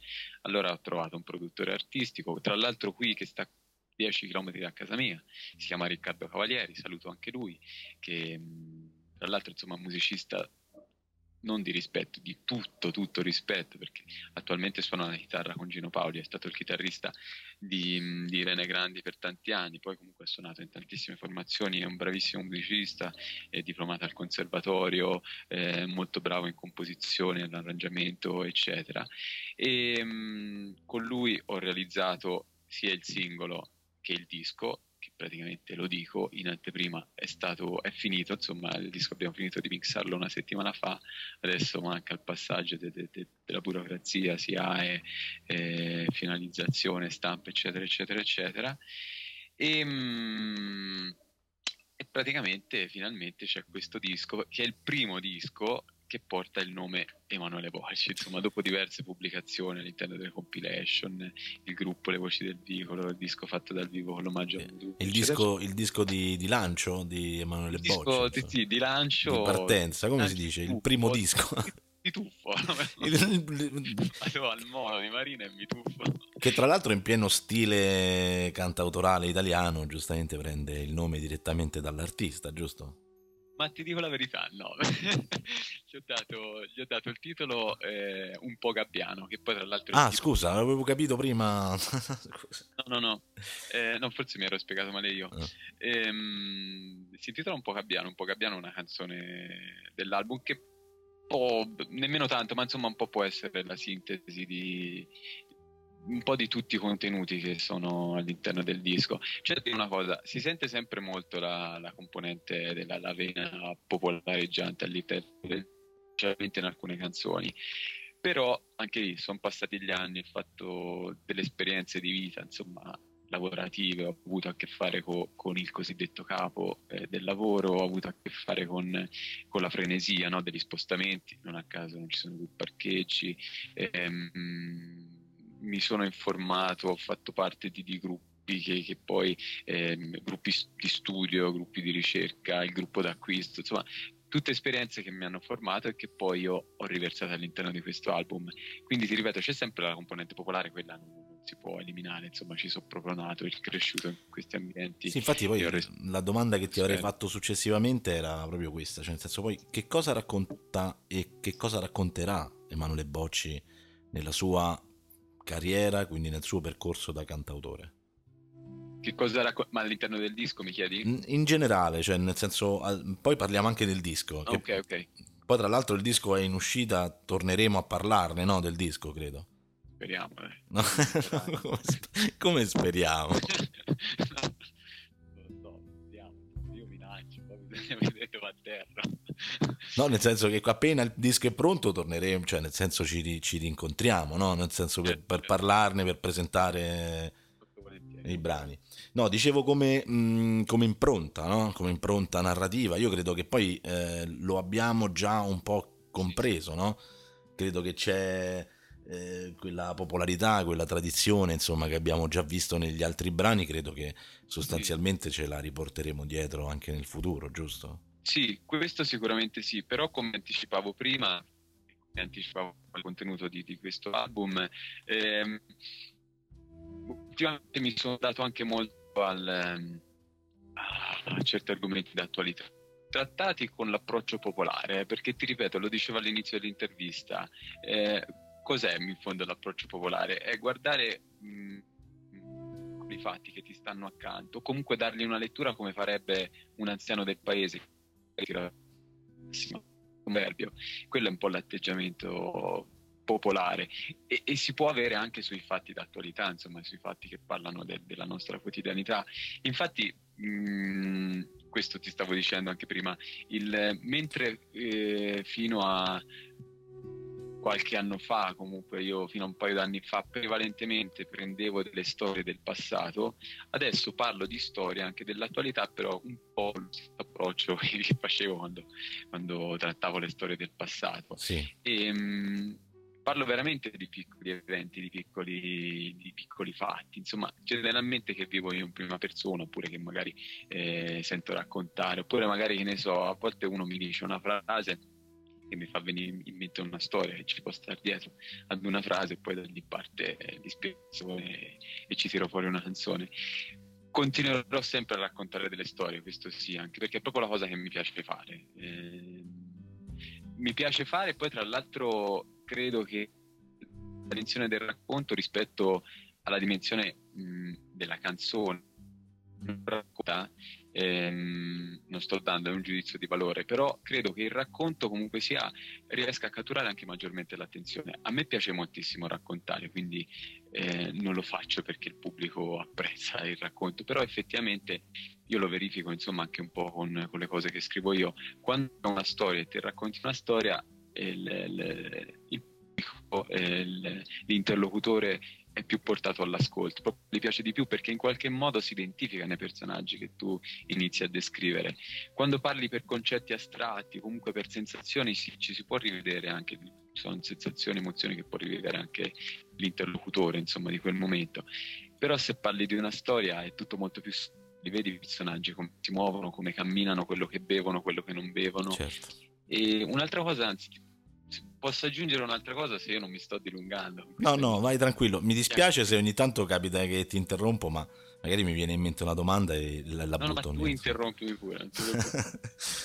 Però no, mi viene in mente questa cosa perché un, un tratto ricorrente del, delle mie creazioni, insomma, ehm, chiamiamole creazioni, se no sempre canzoni, un tratto ricorrente è il, l'edizione del paradosso, cioè mi piacciono molto gli eventi paradossali, come per esempio eh, non ci sono più parcheggi, perché non, sono, non è il problema che non ci sono più parcheggi fondamentalmente il fatto che uno va in giro con la macchina e non trova il posto per la macchina è esemplificativo di una situazione che è paradossale, poco sostenibile, poco umana Certo. eh, cioè le distanze si dovrebbero accorciare, ci sono le macchine che comunque sono molto più veloci dei nostri piedi, Invece si poi triplicano.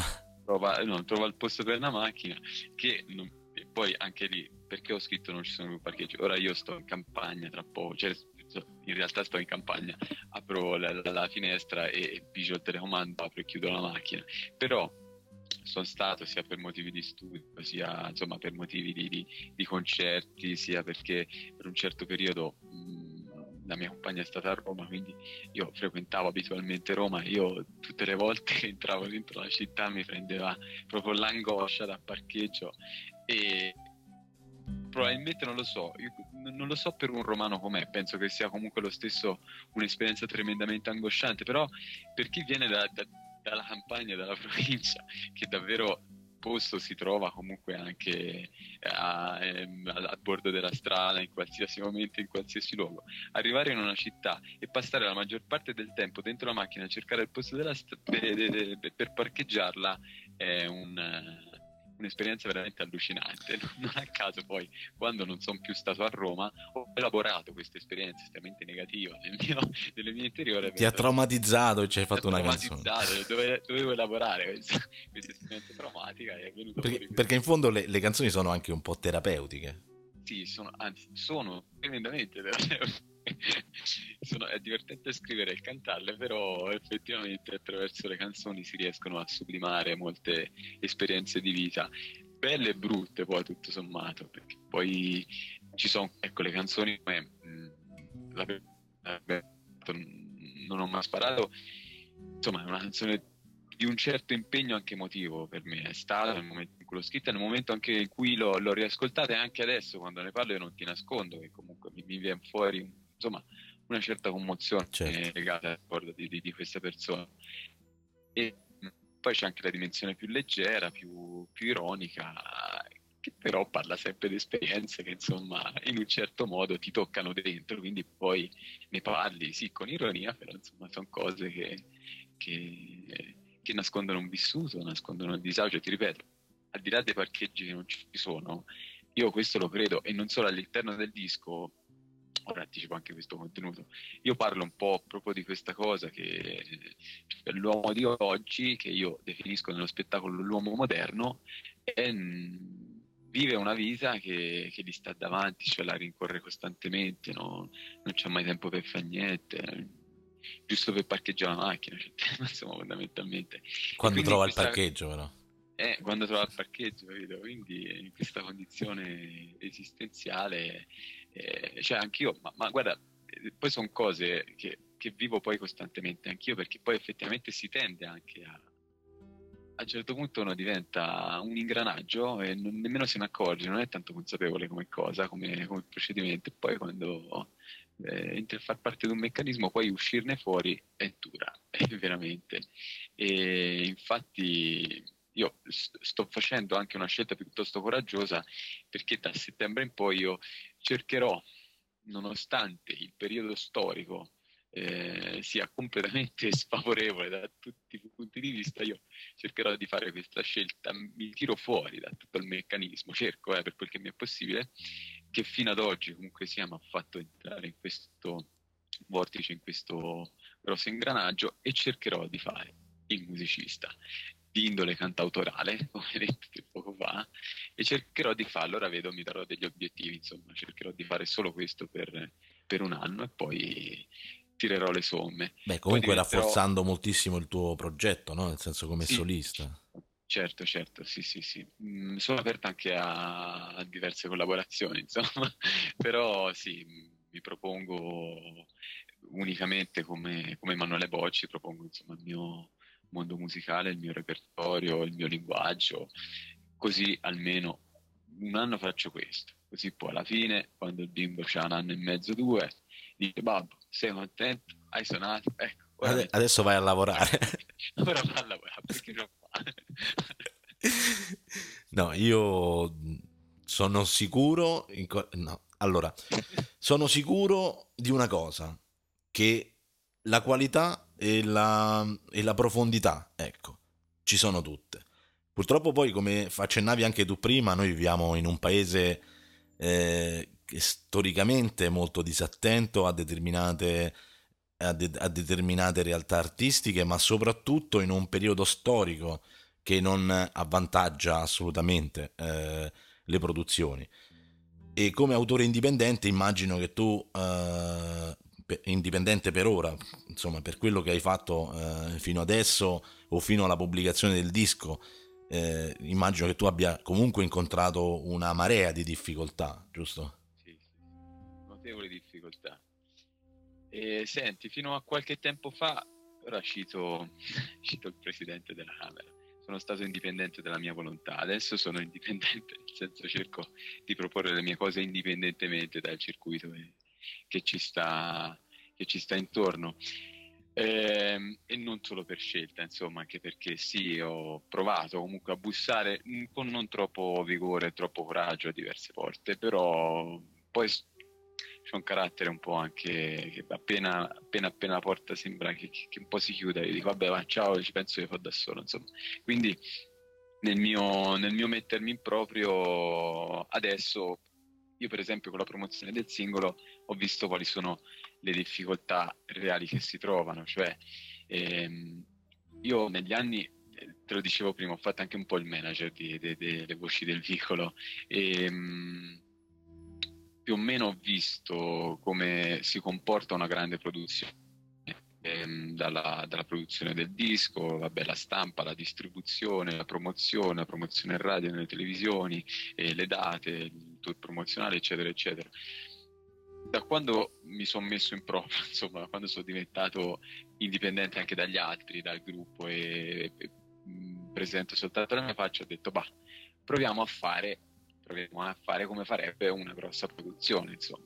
Allora, disco, il singolo, le date, lo spettacolo, il progetto. Eh, ho attivato un ufficio stampa che mi segue. Ehm, mi ha seguito, mi sta seguendo tuttora, ma insomma poi la promozione radio ripartirà quando esce il disco per bene. Comunque promozione radio, promozione in tv, ho fatto un videoclip, ho anche chiamato un attore famoso nel videoclip, anzi lo saluto, Paolino Ruffini, se, se sentirà questa intervista e è l'attore protagonista della canzone, del videoclip della canzone Non ci sono più parcheggi, chiusa parentesi, quindi dicevo, cercato di fare come farebbe una grossa produzione, da là alla Z. E, e, a promozione avviata dopo due mesi in cui l'ufficio stampa tempeste di telefonate la radio, in cui eh, televisioni viene presentato beh, che sono stato attento a cercare tutti del caso. Poi su questo sei più esperto te di me, quindi magari tu puoi dare un, un giudizio eh, di valore proprio su, sul videoclip. Però comunque sia... No, bellissimo, tra l'altro, ben, no, girato bene e non soltanto, anche montato bene, cioè nel senso è un video che ha un, un, un suo ritmo. Eh è, adegua- è perfettamente aderente alla canzone, cioè è veramente un calzino ben infilato eh, intorno alla canzone, se posso usare questa metafora un po' becera, certo. però credo che sia quella che renda di più. Un bel calzino. un bel calzino. Co- comodo, morbido, perfetto, cioè proprio calza alla perfezione. e comunque il, um, ti dicevo, poi alla fine, dopo questi due o tre mesi di promozione comunque sia le radio sì, qualcuno ha trasmesso, però qual- poi nella realtà le radio non trasmettono, cioè veramente il problema grosso è che i circuiti per un indipendente sono pochi. E, e anche laddove ci sono spesso e volentieri è difficile entrare perché non lo so, ci sono sempre questi meccanismi un po' purtroppo che funzionano all'italiana e che c'è sempre bisogno di qualcuno che comunque dica chi sei, che, che magari faccia una telefonata, cioè la dimensione della raccomandazione cosiddetta, no? che poi fa veramente parte un po' nostra, del nostro immaginario collettivo, cioè però è proprio un, un, ormai un modus quasi vivente e di comportamento eh, di tutti e, quindi mh, specialmente negli ultimi tempi dove ci sono anche tante proposte, devo dire la verità, anche da un punto di vista musicale, ci sono anche tante cose di estremo valore che non vengono assolutamente eh, valorizzate. E però è anche difficile entrare perché eh, è un misto, guarda, veramente la musica è un misto, sempre in riferimento al discorso degli ingranaggi, del meccanismo, eccetera, eccetera, è un misto tra la creatività, ma insomma quella lì anche se non importa, e le public relations. Veramente, devi, devi tenere sempre eh, rapporti con le persone, un po' un misto tra, tra le, le, la condiscendenza, per non dir di peggio, e il clientelismo, le, la mafietta, insomma, è difficile. E poi ti ripeto, le radio purtroppo non trasmettono perché comunque hanno dei palinsesti piuttosto rigidi. Anche le radio che magari storicamente proponevano la musica indipendente, vuoi perché hanno delle spese da sostenere, vuoi perché eh, non lo so nemmeno io perché insomma non mi voglio sbilanciare su cose che conosco ma poi nella realtà non mi va nemmeno ad approfondire. Insomma, il problema è questo che io ho sempre pensato che se una canzone magari non è eccezionale, non voglio dire che è brutta, non è eccezionale, però te la senti sette volte al giorno, poi alla fine dici, cazzo, bella la canzone, certo. me lo dici. Ah, il meccanismo quello è, infatti. Se una canzone uh, o un film, continuiamo a parlare di canzoni, comunque il mio, il mio settore, non voglio entrare in campo, non mi completo. Comunque se una canzone la senti veramente una volta alle 11 e mezzo di notte, eh, sì, vabbè, però poi cioè, quante persone mai l'avranno ascoltata? Cioè, non solo. E soprattutto quanto ti può rimanere in mente il titolo, sì, anche quanto... se la canzone ti è piaciucchiata, diciamo così. No? Capito? Quanto Anziché io sono partito armatissimo di tua questa canzone è forte, questa parla di un argomento attuale, questa spacchiamo spacca, tutto. Si, si, si, spacca, si conquista il mondo, dai io, io ho soldi, vendo 10.000, almeno 10.000 copie.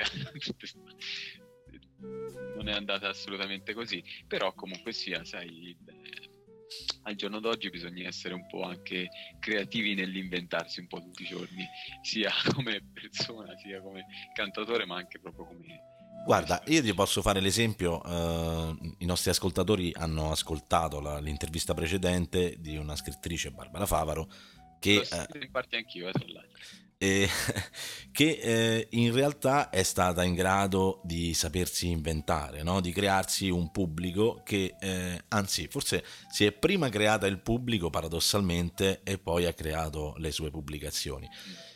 Il problema di internet, è, cioè, anzi il, problema, il, il, vantaggio di oggi è che c'è internet e che ci può dare delle idee, ma è chiaro che le idee poi alla fine da sole non bastano, no? perché un artista indipendente in qualsiasi campo esso eh, si approccia, è chiaro che eh, deve mettere in moto sicuramente lo stesso meccanismo che mette in moto una major, non lo può fare alle stesse condizioni per ovvi motivi finanziari e quindi conseguentemente diventa veramente una, una sfida fra titani in un paese come l'Italia, a differenza di alcuni paesi esteri, dove l'attenzione per il nuovo o per l'indipendente è praticamente quasi nulla. Ciò nonostante eh, ci sono persone come Emanuele Bocci eh, ah, che arriva a un punto nella sua vita che dice ok questo è il mio bivio dove io provo tutto piuttosto di eh, finire a fare il eh, musicista un po' depresso che dopo 40 anni potrà sempre rimarrà sempre con il dubbio ma se io lo avessi provato a fare no? certo questo è probabilmente un po' la sintesi del tuo personaggio credo no? Certo, se, se certo. sono riuscito a tirar fuori un po' sì. un attimo il succo ed è per questo che ho parlato per un'ora e mezzo sei in tre parole hai detto tutto sei sei, sei, il re della sintesi. Beh, c'è, un c'è, una cosa, io faccio il podcaster, tu fai eh, il cantautore. No? io devo far raccontare delle storie e voi le raccontate, questa è la, certo. la cosa. Senti, prima di andare verso la tranche finale, abbiamo parlato di, del tuo singolo. Sì. Ce lo presenti, ce lo ascoltiamo e poi ci vediamo nell'ultimo, nell'ultimo frammento, ci sentiamo nell'ultimo frammento okay. di intervista. Ok. Dici, vabbè, bene o male, sostanzialmente hai detto un po' tutto, eh? però se lo vuoi lanciare... Già qualcosa ho detto. Se, se ti vuoi la, la, soddisfazione di lanciarlo radiofonicamente tu. Aspetta, eh, mi devo preparare. No, non so buono a fare la voce radiofonica, mi viene sto toscano. Eh vabbè, è un, lo speaker radiofonico toscano. Speaker radiofonico di, di Radio Marruchetti che poi, dove sto? Radio Marruchetti Center. Adesso ascoltiamo Non ci sono più parcheggi della giovane promessa marruchetana Emanuele Bocci, una canzone che è anche un videoclip e ce l'ascoltiamo nella canzone La voce inconfondibile del Livornesaccio Paolino Ruffini. Buon ascolto. Pronto. Scusa, potrei sembrarti un po' in ritardo, ma sono in auto e sto vagando preda solo di miraggi. Non ci sono più parcheggi.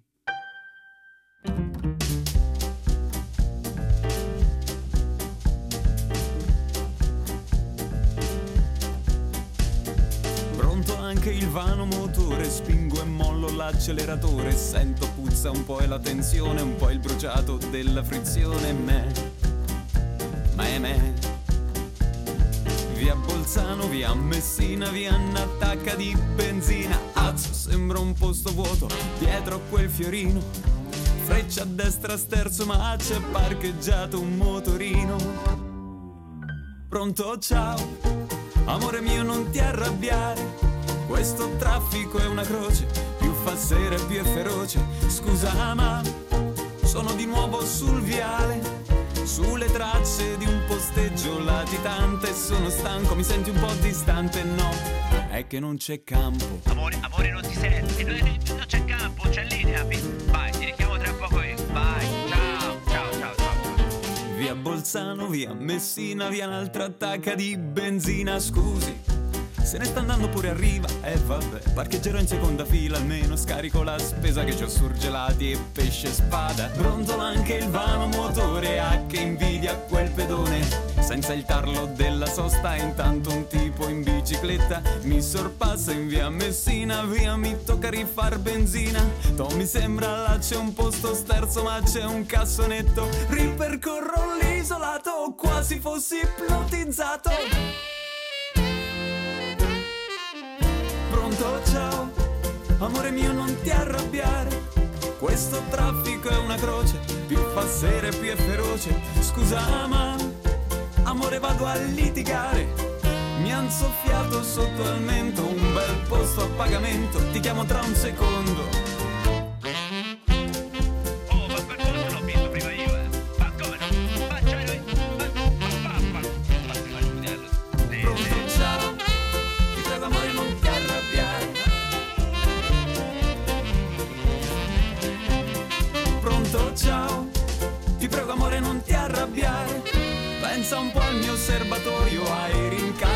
Petrolio, proviamo a risparmiare almeno un po' sul cellulare. Amore, ma no, sono qui, no, sono qui a 100 metri. Sì, lo so che non c'è posto per la macchina.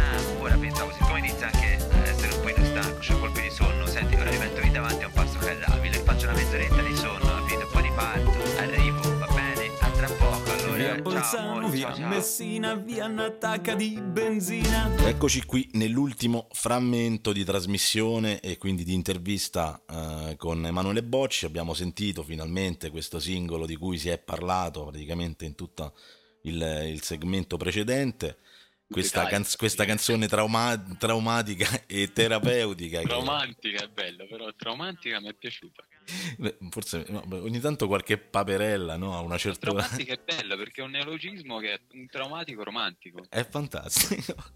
Potremmo, eh, però, vedi, hai visto? Quello che ti dicevo, scusami, quando uno fa le scale sbaglia nota e poi gli viene fuori da- dall'errore di creare una cosa, vedi, anche poi si potrebbe iniziare a parlare de- dell'effetto traumatico de- de- de- de- delle esperienze di vita. sì, sì, è vero. Che poi questa cosa delle scale mi, fa, mi, fa- mi ha fatto venire in mente il mio insegnante di organo. Che quando facevo le scale degli accordi, no? E, e- vabbè, all'inizio, i primi tempi, ovviamente facevo strafalcioni. E lui, ah, no, è sbagliato, però, però è bella, eh? Pure lui. Eh, no. Era, però era un neomelodico, insomma, quindi non lasciamo perdere. no?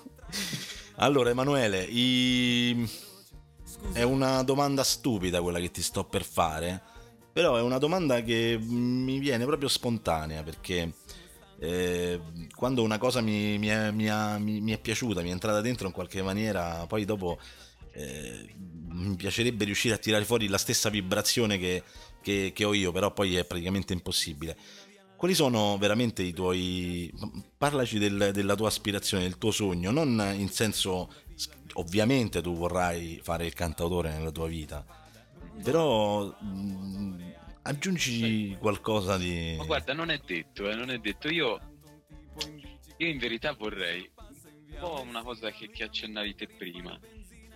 Io vorrei arrivare eh, a un certo punto della vita di comunque sia questa dimensione, chiamiamola dimensione creativa, cioè mh, perché comunque è una cosa che io sento di avere, cioè sento proprio a volte bisogno di, di creare delle cose, cioè non solo scrivo, ma so, a volte traffico con legno, perché è proprio una, una cosa che parte da dentro. Io vorrei arrivare a un certo punto della vita in cui la mia dimensione creativa non è soffocata comunque. Ogni tanto magari si ricadrà nella sindrome dell'imbuto perché quello è inevitabile, però eh, non vorrei essere un creativo castrato, frustrato, né dai tempi che ci stanno intorno, dalle persone né da me stesso, che poi è il rischio più grande. Quindi questa in realtà penso che sia la mia aspirazione più grande. Poi il sogno, il sogno effettivamente è quello di far diventare la musica un lavoro. Insomma, a me, ti dico la verità, mi piacerebbe moltissimo eh, fare come molti riescono a fare sia nel teatro di narrazione sia anche qualche cantatore tra l'altro che non cito tanto non c'ha bisogno perché gente famosa quindi perché si citano a fare. E gente che va in giro e sente a, a intervistare a raccogliere le storie a studiare sulla musica popolare e magari da lì partono i progetti partono le collaborazioni mi piacerebbe molto andare in giro a fare queste cose, a scoprire anche mondi, andare anche proprio eh, dall'altra parte del mondo, a sentirmi raccontare delle storie. Cioè, perché in realtà a me piace raccontare le storie, però mi piace anche molto sentirle, Ascoltarle, scoprirle. certo. Mm, proprio ripeto nell'intimità a volte nella paradossalità di quello che, che avviene perché secondo me è proprio la dimensione del paradosso che tante volte sfugge però quando inizi a guardarla cioè la cosa che più ti lascia stupito e dici ma com'è, com'è così eppure è così insomma è un discorso fatto così un po' strampalato però spero di, di aver risposto a questa domanda che non era affatto stupida insomma No, in eh, allora le domande di per sé non eh, possono essere intelligenti o stupide a secondo di come si risponde, no? A seconda di chi le fa o, o a secondo di chi li riceve, no? Perché la domanda ha acquisito un valore nel momento in cui Emanuele ha dato una risposta. Ragazzi, Eh? ho lanciato un assist che Lippi se le sogna. È fantastico, infatti. Manuele, c'hai...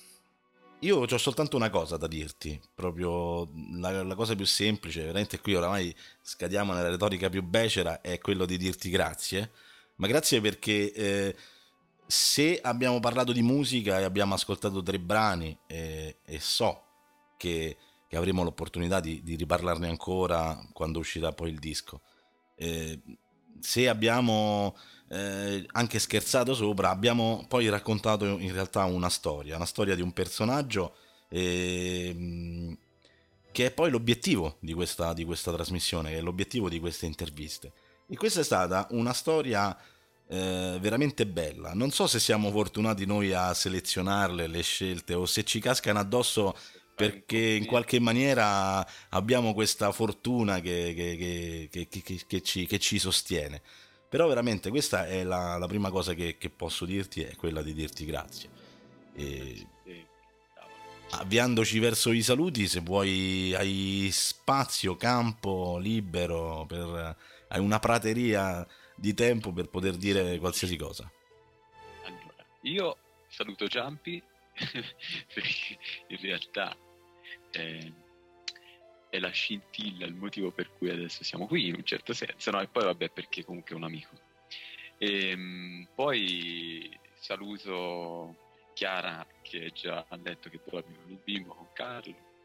Poi non lo so, io saluto, saluto tutte, tutte le persone che ascolteranno questo- questa intervista e che ci avranno voglia di ascoltarla tutta per intero, o magari qualche minuto, qualche frammento.